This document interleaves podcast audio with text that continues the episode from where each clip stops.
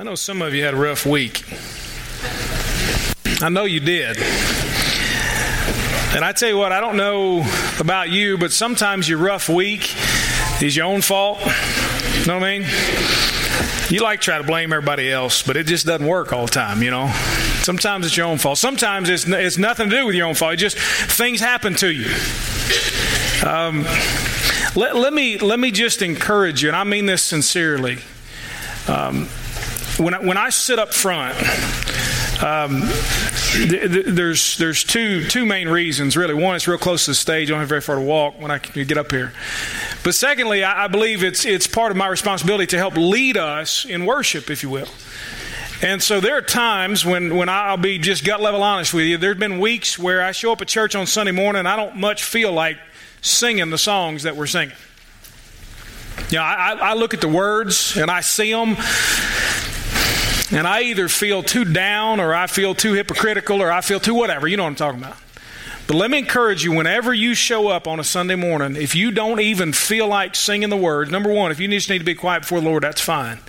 But there are times when we must make ourselves do what we don't feel like doing, simply put ourselves before the Lord and say, God, there's nothing in me this morning that feels like praising the Lord, but I'm going to do it anyway. I, am going to believe you anyway. And God, I will, I will put myself before you anyway. I've mentioned this on a few occasions now recently, but the studies tell us most people come to church on a Sunday morning for one main reason, and that's to hear from God. Uh, we, we gather for a variety of reasons, of course, but the main reason that folks say is, I want to hear something from God. And so I, I really do believe that God can speak to you not only when I preach through His Word, but as we sing together, God does something in our hearts. And so if you have had a really tough week, if you've had a tough year, if your whole life has been tough, then, then this morning we've got, we've got one more song that's coming up when I get done. And it's called It Is Well. And it's an old hymn that you may or may not know, but let me encourage you when, when we get done, if you can do nothing else, simply sing the words and say, God, I am going to praise you. I will declare my faith in you when I don't feel like doing it. And I can't say that something miraculous is going to happen and you're going to get little tinglies and all of that kind of stuff. I can't tell you that's going to happen, but I do know that God works through people who will praise His name even when they don't feel like it. God does something in your heart when you put yourself before Him. And so I'm encouraged every Sunday morning as I stand up front and I hear you singing, simply because I know that many folks who are singing are simply doing so because I just have to do this. I'm putting myself before the Lord. And so let me encourage you to do that. In just a moment, we're going to turn to the Bible and we're going to see what God has to say to us through His Word today. And I think very specifically, God has something to say to certain individuals here, and you probably don't even know what's coming. All right? So now you're nervous because I'm going to call you out by name this morning. No, I, am just joking. But God has something to say to you specifically, and I really do hope that, that when we open the Bible this morning, that you'll be reading along and you'll be paying attention and say, God, what is it that you want to say to me this morning? So let's pray together. We're going to ask God to speak to our hearts, and then we'll look at the Scripture, okay? Uh, God, we, we do pray this morning that you would just very simply but profoundly speak to us. And Lord, there are times when we don't feel like it. And God, help us to choose to, to praise you anyway, choose to trust you anyway. For we know that there are times when you take us through things that you don't reveal to us the end until much later. Confusing things, painful things. But Lord, we trust that you are good, that you are the wonderful, merciful Savior, the one who loved us to the very end. So, God, this morning it is to you we turn to hear from you. We pray that you'd speak to us. In Jesus' name, amen. There are, by the way, signs of the apocalypse all around us. I just want you to know. There was another one last night. Last night, for the first time in 32 years, I'm telling you, the end is near. For the first time in 32 years, the University of Kentucky football team, they still have one, the University of Kentucky football team defeated the University of Florida's football team. First time in 32 years. Some of you felt the ground shake. I know you did. I know you did. It knocked me out of bed. But I'm telling signs of the apocalypse are here.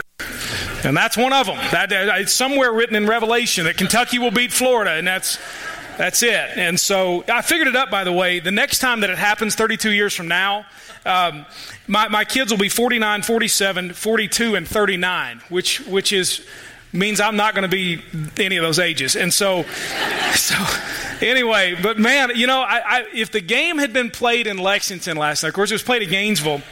If it had been played in Lexington last night, I, I have the feeling that one of the anthems that would have been ringing out through the stadium would have been Journey's Don't Stop Believing.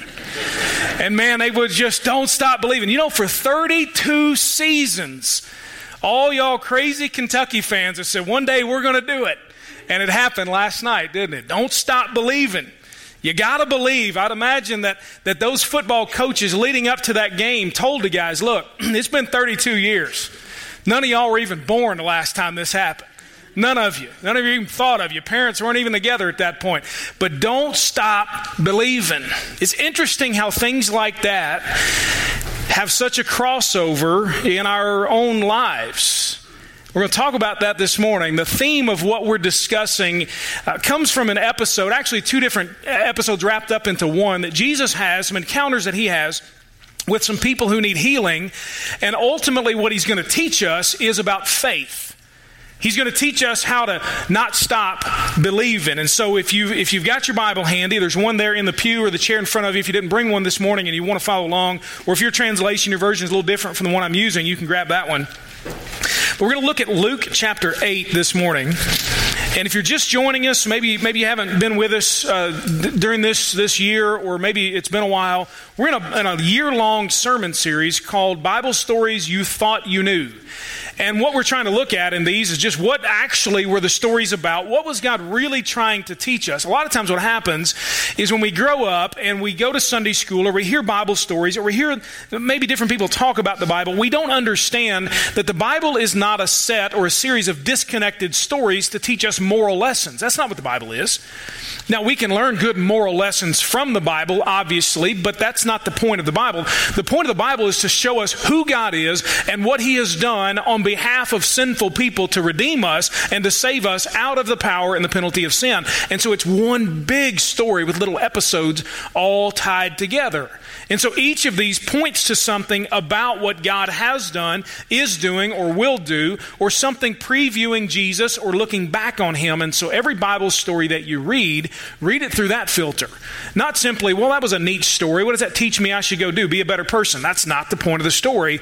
This morning, we're going to see a story that I remember learning when I was a kid, and, and it was always kind of a, a an odd interaction it seemed that Jesus would have. And so we're going to look at this, and I, and I, think this points to the kind of faith that Jesus wants from us and the kind of faith he rewards when it's demonstrated. So we're just going to go, by the way, verse by verse in this, and we're going to kind of pick each verse apart. And so we're going to start in Luke chapter 8, verse 40, and, and look here what it says. It says, When Jesus returned, the crowd welcomed him, for they were all expecting him. Now, stop there. As I said, just verse by verse here. If you want to make some notes, you can. By this time in, in his ministry, ministry, Jesus, his reputation, his popularity have grown. He's, he's, he's becoming a well known figure. Uh, his teaching is being talked about. The, the miracles that he has done are, are widely known now. And his care for those who would otherwise be outcast is becoming very obvious. Luke's gospel is, it, it highlights what, what one of my seminary professors called the great reversal, which is Jesus shows up and he reverses everything that society valued. He turns it all on its ear. You see Jesus in this uh, particular book reversing the cultural norms. He spends time talking to people who were not valued in that society. And so he, he, he, elevates the status and the, and, and the, the value of women and, and, and, the, the lepers and those who were lame and, and those who had nothing to offer Jesus in that sense. He elevates them and increases and shows their real value. And he even is going to claim authority over religious leaders. And so that's what we've got in the Gospel of Luke. It says, now, by this, when Jesus returned, what he's just done in chapter 8 is he's been on the boat with the disciples and he's calmed the wind and the waves. And they're astonished. And then he meets a man who was possessed by a bunch of demons. And if you, if you happen to know this particular Bible story, Jesus casts out these demons and sends them into a herd of pigs, and they cascade over, over a, a cliff. I would have loved to have seen that, by the way. Now, I'm not, you know, some of you are animal lovers, and I get that, but that, anyway, it's a good sausage after it's over. So, anyway, sorry. Uh, but anyway, so that's where he's just come from. So, man, his reputation, whoa, this guy is something else. So he returns to the town, and guess what? They're, they're waiting for him. They're expecting him. And they're expecting him to do some more great things, astounding things, things that, that, that are just miraculous. That's what they're expecting. They've heard about him, they've heard the stories, and now here he shows up. Now, he's going to do two great things in this story in Luke chapter 8. But the greatest thing is what he's going to teach us about faith through it. Look at verse 41. Just then, a man named Jairus came. He was a leader of the synagogue. He fell down at Jesus' feet and pleaded with him to come to his house because he had an only daughter, about 12 years old, and she was at death's door. So get the picture. The first kind of faith that we're going to see this morning, demonstrated by the, the two main characters aside from Jesus in the story, the first kind of faith is, is a bold faith that steps up. This man, I think, anyway, seems to me like a very unlikely guy to approach Jesus in this way. He was a leader of the synagogue. Now, what that meant was that he was one of the guys who, who kind of ran the services. He, he would plan the order of worship, if you will. Okay, we're going to do this, and then we're going to do this, and this person is going to lead in prayer, and this person's going to, going to uh, read scripture, and this person will preach today. He was that guy. Now, if you know anything about the Jewish religion, eventually it comes to light they don't much care for Jesus. Jesus was against the Jewish religious leaders by and large, and yet here's a guy who was one of those Jewish religious leaders, an important man in the synagogue, and he comes to Jesus because he's desperate. Now, I, I, I, can say from experience, and many of you can as well, either being the parent or being the child, there, there is nothing like the desperation of a parent for a child. There is nothing that parents won't do for their children. Some of you mamas in here become different people different people when somebody is coming after one of your kids. Literally, I mean, you're like one of the gremlins. You know what I'm saying? It's just here you, are a sweet little guy, and then all of a sudden, boom, here you go, and you know, I mean, the claws come out and the fangs and everything else. You're going to come after them, aren't you? There's nothing you won't do for your kids. And listen, some of you, uh, in a in not so funny a sense, you've been through some difficult things with your kids. There's nothing you wouldn't give for your kids. This man, it seems, would understand. His daughter is dying. And, and there's nothing that seems like it can be done. He goes to maybe what he thought was his last hope. This Jewish rabbi, teacher guy who does some miracles. We don't know totally about him yet. And he goes and he falls down at the feet of Jesus. And he says, I, I, I need your help. My daughter is dying. His faith in Jesus' ability to heal is a bold faith. Even if he doesn't know everything about Jesus, this kind of faith steps up and says, You know what? I will trust in this man. I believe he can do something. He falls down at the teacher's feet in a very surrendering kind of faith, a faith that admits its own helplessness and powerlessness Jairus was a man of great importance, but when it came to his daughter being at death's door, the scripture tells us he could do nothing. He was helpless. And in that moment, he recognized, I need the help of Jesus. It's a bold faith. Let me tell you this in order to follow Jesus, you must have bold faith that admits, I can do nothing for myself. I can do nothing. I am lost. As the song just said, we have hopelessly lost the way. I'm lost. I need Jesus. I will surrender and throw myself at his feet, boldly stepping up to say, Lord, I need you. We think often that strength is I can handle it myself. I will do this. I will take care of it. Watch me.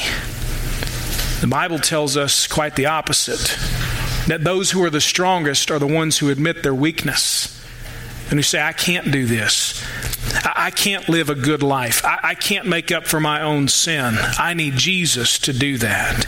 This man, desperate to see his daughter heals, healed, knows that he can't do anything for himself, and so he goes to Jesus. And then look at the end of verse 42 in the next paragraph. While he was going, the crowds were nearly crushing him. Now, now catch the first part. While he was going, what does he do in response to this man's bold faith? Jesus goes with him, doesn't he? Jesus doesn't deny the man and say, Look, you don't even know what you're talking about. You don't know who I am. I, have not come for these petty little things like this. He responds to the man's bold faith. There's an immediate reward for bold faith. Jesus, the very presence of Jesus, goes with the man. And over and over in the Bible, we see this sort of thing. God responding to the faith of people. Over and over in the New Testament, if you were to look up all the times that Jesus responded to the faith of someone, he does it over and over and over. Now, as it goes on here at the end of verse 42, while he was going, the crowds were nearly crushing him. Jairus probably at this point thinks that, okay, his bold faith is about to pay off. His daughter is about to be healed by Jesus, but as is often the case, we learn something else, don't we? Something more, something that that we need to, to learn. There's something more that Jairus was going to learn, and there happened to be someone else with bold faith in the crowd that day. Look at the next verse. A woman suffering from bleeding for 12 years, who had spent all she had on doctors, yet could not be healed by any, approached from behind and touched the tassel of his robe. Instantly her bleeding stopped. So there's an interruption on the way to, to this man's daughter. He approaches Jesus, says, I need you to heal my daughter. Jesus begins the journey to get to his house, and there's an interruption. Uh, he stops. This woman had some sort of bleeding issue, and the medical bills had destroyed her financially. She had, she had spent every dime she could trying to find a solution, and what does it say? Nobody could help her. Uh, we don't fully know all the treatments that would have taken care of her, but we know that modern medicine, of course, would have probably alleviated her problem, but back then they didn't have a particular solution, and she spent everything. And of course, this would have been an embarrassing thing for her. For 12 years, she's dealt with the same issue, and, and, and, and for her, there's no escaping it. Everyone would have known that this woman has this particular problem. And not only would it have caused a physical problem, certainly emotional embarrassment, but it would have prevented her from participating in religious activities. Because according to Jewish religion, she would have been unclean ceremonially. So she was an outcast all the way around, physically, emotionally, even spiritually and she's desperate. But she's also bold because look what she does. She approached from behind and touched the tassel of his robe. Other, other gospels tell us that she thought to herself, maybe if I just touch his clothing, then I will be healed by this man. It's a bold faith that simply says, all I need to do is get close to this guy, and he can do something for me. She reaches out, she touches the tassel of his robe, and at the end of verse 44, it says, Instantly her bleeding stopped. She's healed. In this case, a physical healing was the immediate reward for her bold faith. But, but we go on, there, there's more. Look at verse 45. Who touched me? Jesus asked. When they all denied it, Peter, and, and if you don't know anything about the Apostle Peter, he's the guy who says everything that everybody else is thinking. Okay, he's that guy. And so he probably looks around, and all the disciples are like, Who touched me? What? There's 500 people right around him. Peter, won't you say something? Like, you know, okay, guys, you know, you know, a bunch of cowards. All right, I'll, okay, I'll say it. Peter says, uh, Master, uh, the, the crowds are hemming you and hemming you in and pressing against you. Basically, what? What do you mean, who touched you? Everybody did. I mean, you know, here we are. We're trying to get you through the crowd. Imagine a big dignitary coming through, and everybody's trying to shake a hand. Everybody's trying to get close. Really? Somebody, somebody touched you? Okay. Uh, yeah, we'll find out who did that. I promise. We'll take care of that person. But this was no ordinary touch, was it? What does he say in verse 46? Someone did touch me, said Jesus. Why? Because I know that power has gone out from me. It, it, was a touch, and he responded, his body, spiritually, physically, emotionally, responded to this touch of bold faith. His healing power had gone out from him in some way, and he knew it. And so he stopped. He, he could have just moved on. I mean, you know, after all, he's got this little girl that he's on the way to go heal. He could have just moved on and said, well, okay, well, hey, good for you, whoever that was. But he doesn't. The bold faith of this woman stopped him. And it's rewarded first with this power from Jesus. Now, now bear in mind that while all this is going on, that this synagogue official, Jairus, is still there somewhere. He doesn't say anything, at least as far as we have recorded, but I wonder what he was thinking at this point. Uh, hey, I was first.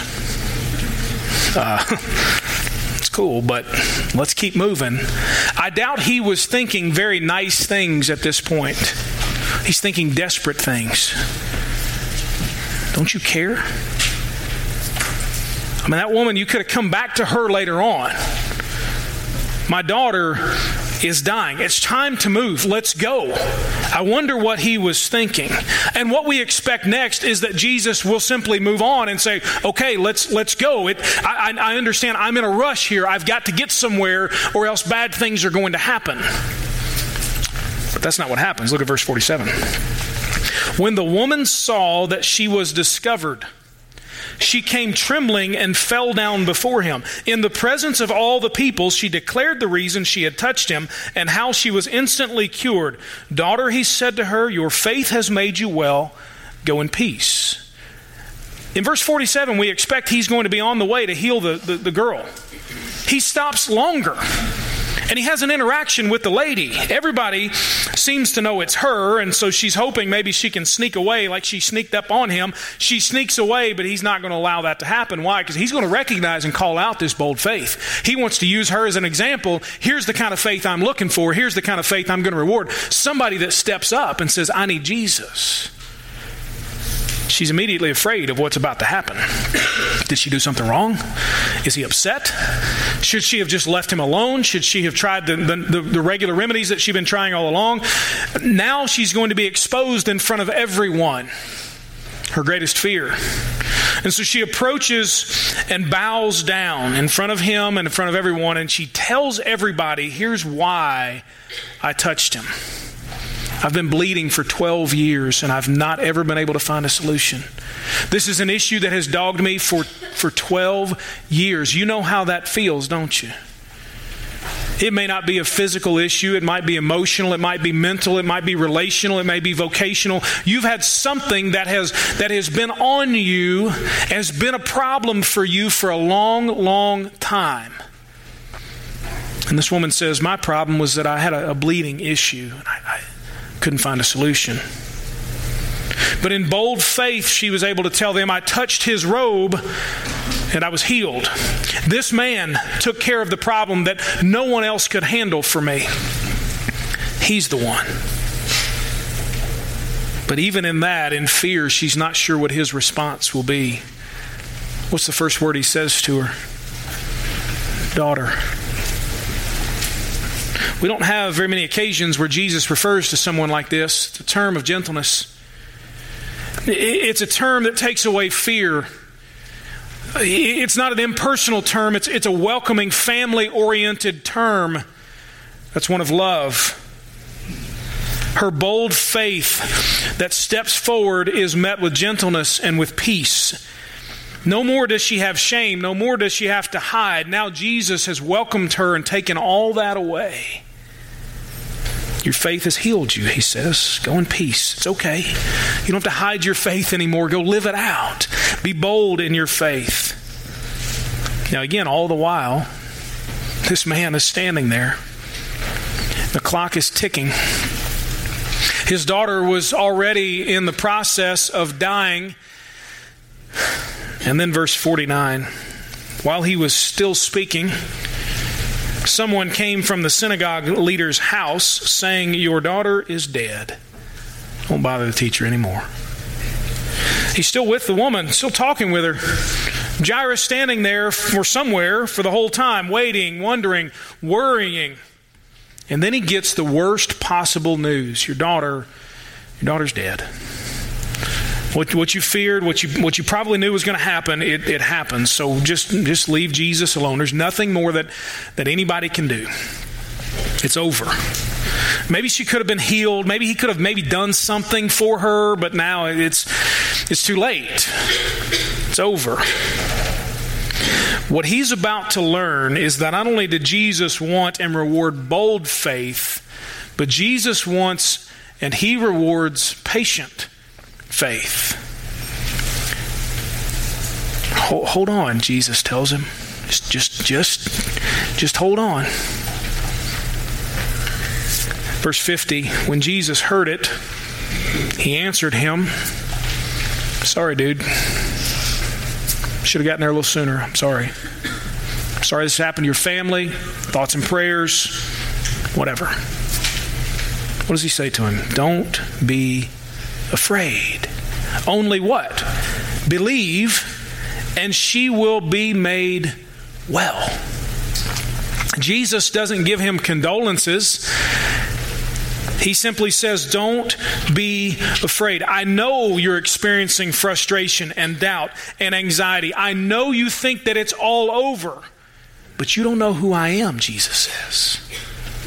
You don't know who I am. I know you think I'm too late, but you don't know who I am. He says, believe and keep on believing. Don't stop believing. There are many times when we wonder, don't we, in life, can I trust God? Can I trust the Word? I mean, is this really, really true? Will God really come through for me? Does God care? Why has He not done anything? What did I do wrong? Why did this happen to me? Why can't this be different or fixed? And just as Jesus looked at this man, I think he looks at you and he looks at me today. And he says to us, You, you don't have to be afraid. You, you, don't, you don't understand who I am. Just believe. Keep on believing. Trust. No, lean in. Keep walking with me. Keep going toward what you think is hopeless. Jesus just takes this man on a journey back to his own house. You know what he's returning to? His dead daughter. All the while wondering, what are you talking about? It's over. I, I, I, appreciate your words and your condolences and your pick me up and the, don't be afraid. I get that, but she's dead. And Jesus just keeps walking with him. And I wonder if at times he had to carry him and he had to drag him along. I don't know. This man is distraught. I cannot imagine how he feels. Some of you have experienced this, and you know what it's like.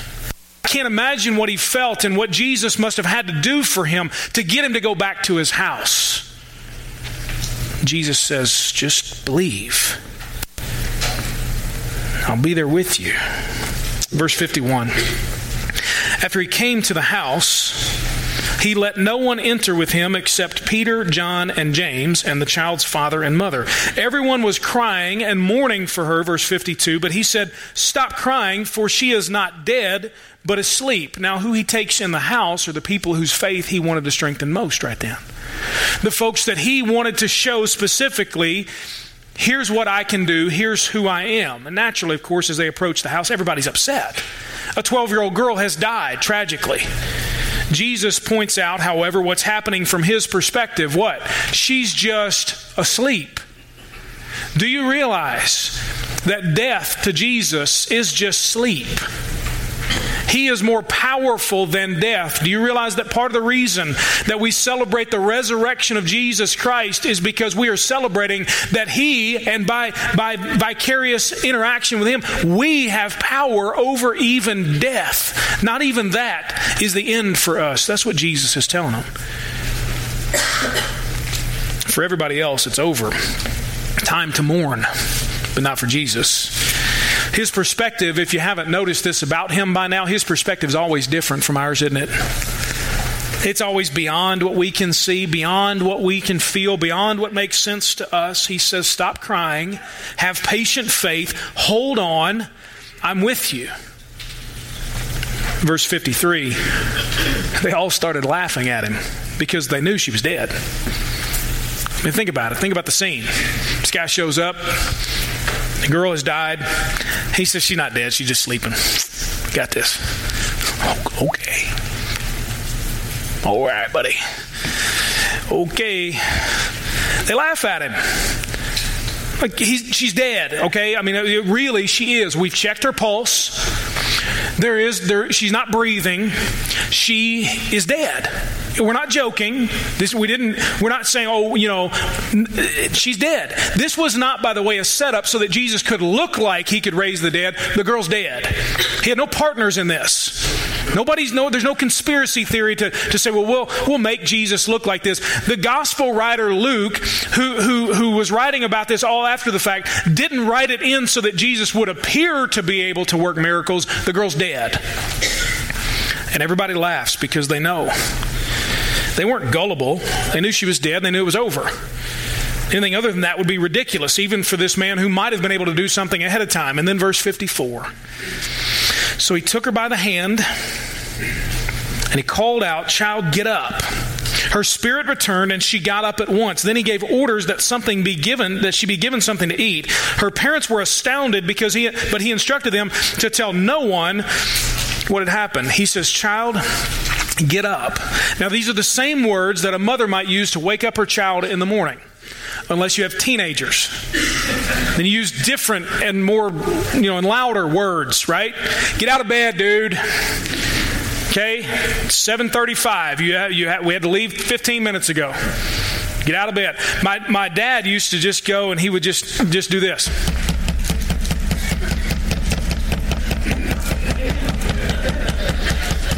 And he would stand there until I got up. That's a new one to try, by the way. It just saves your voice. You just, you know. this, this, these were the words for the smaller kids, okay? The kids that you know, are, they're, they're just tired. They're not lazy, they're just tired. And Jesus says, in caring, loving, nurturing kind of way, get up. It's, it's time to wake up, essentially, is what he's saying. And without any incantations and chants and potions and magic spells and all of this stuff that somebody else might have tried, it's simply the word of Jesus that raises the dead. Amen. Isn't that something? It's his word. And that's how he works. He's God. And He raises the dead out of sin, one day out of the grave. Immediately she's alive. That's the power of God. Her parents, it says, were astounded, naturally so. They did not, they didn't believe this was even possible. After the fact, they did. But he instructed them to tell no one what had happened. And that's kind of weird, isn't it? And I'll tell you what, if I had done something like that, y'all know about it. Seriously. We'd have, we'd have streamed it Facebook Live. Watch this. Jesus says, don't tell anybody what. Now, of course, he knows word is going to get out. I mean, he's not dumb. The girl was dead. Then later on, she's sitting there eating something. She walks out of the house. Hey, what's up? You know, all the people that are out there mourning and getting ready for her funeral are you know? So it's not as if he's going to be able to keep it a secret. So so what what's he what's he trying to do is oh hey you guys don't say anything about it. What he's trying to do is ultimately point to the fact that, that he did not merely come to heal us physically, but one day, one day he's coming, or he will rather, not coming, he will heal us completely spiritually. He doesn't want the message to be mixed with ultimately his, what his mission is going to be. He helps these people, he heals this woman, he raises this daughter, but it's all a preview. Hold on, he says, I'm not done yet. I'm not finished. This isn't the extent of what I can do. Listen, sometimes if we are honest, what we want from Jesus is just that stuff right there. He, heal me, make my life better. Lord, get me out of this tragedy. Lord, help me here and now, right now. And Jesus saying, okay, I can do that, but I ain't finished yet. What he would ultimately do is go to the cross at Calvary, die for the sins of the world, three days later be raised again. And, and, and it's through all that. What does he say on the cross? Now what? It is finished. He wasn't done yet. This was simply a preview of the power of God. Let me tell you this anything that Jesus does in your life, anything that He rescues you from, is simply a, a, a preview of the ultimate thing He wants to do in your life, which is to save your soul for all eternity. He did not die. He did not come to this earth, die, and was raised again so that we simply might have life better here on earth while we live. Although sometimes He does that for us, doesn't He? He ultimately came, lived, died, and was resurrected so that we might for all eternity be set free from the penalty and the power of our sin, which is our greatest need. And that's what he's saying to these folks. I ain't done yet. You ain't seen nothing yet. Jesus expects and rewards our faith. Bold faith, the kind that steps up and takes hold of Him. It's rewarded with grace and with action on his, part, on his part. Patient faith, the kind that, that simply holds on no matter what, never gives up. It's rewarded with peace and promises fulfilled. So this week, no matter what I see, no matter what I feel in my doubt, when I don't see a way, when I don't understand, I will choose faith. I will keep on believing. And in those moments, I will step up and I will hold on and I will pray in those moments this week Lord, increase my faith. Let me give you a new prayer to pray. Not God, heal me. Not God, do this. Not Jesus, do this for me. You may be praying those prayers, but put at the top of your list Lord, increase my faith.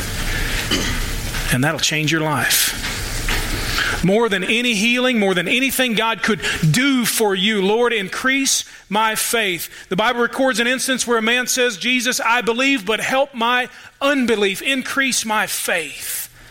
Jesus rewards faith. He wants faith. Trust Him this week. Some of us this morning need to step up and say, I believe in Jesus Christ. And I've been hiding from it. But today, I want to make it public that I am a believer in Jesus Christ. Many of you did that a few weeks ago when you were baptized. You say, you know what, I publicly identify with Jesus Christ. Somebody else may need to do that this morning and take hold of the free offer of grace and forgiveness He's given you.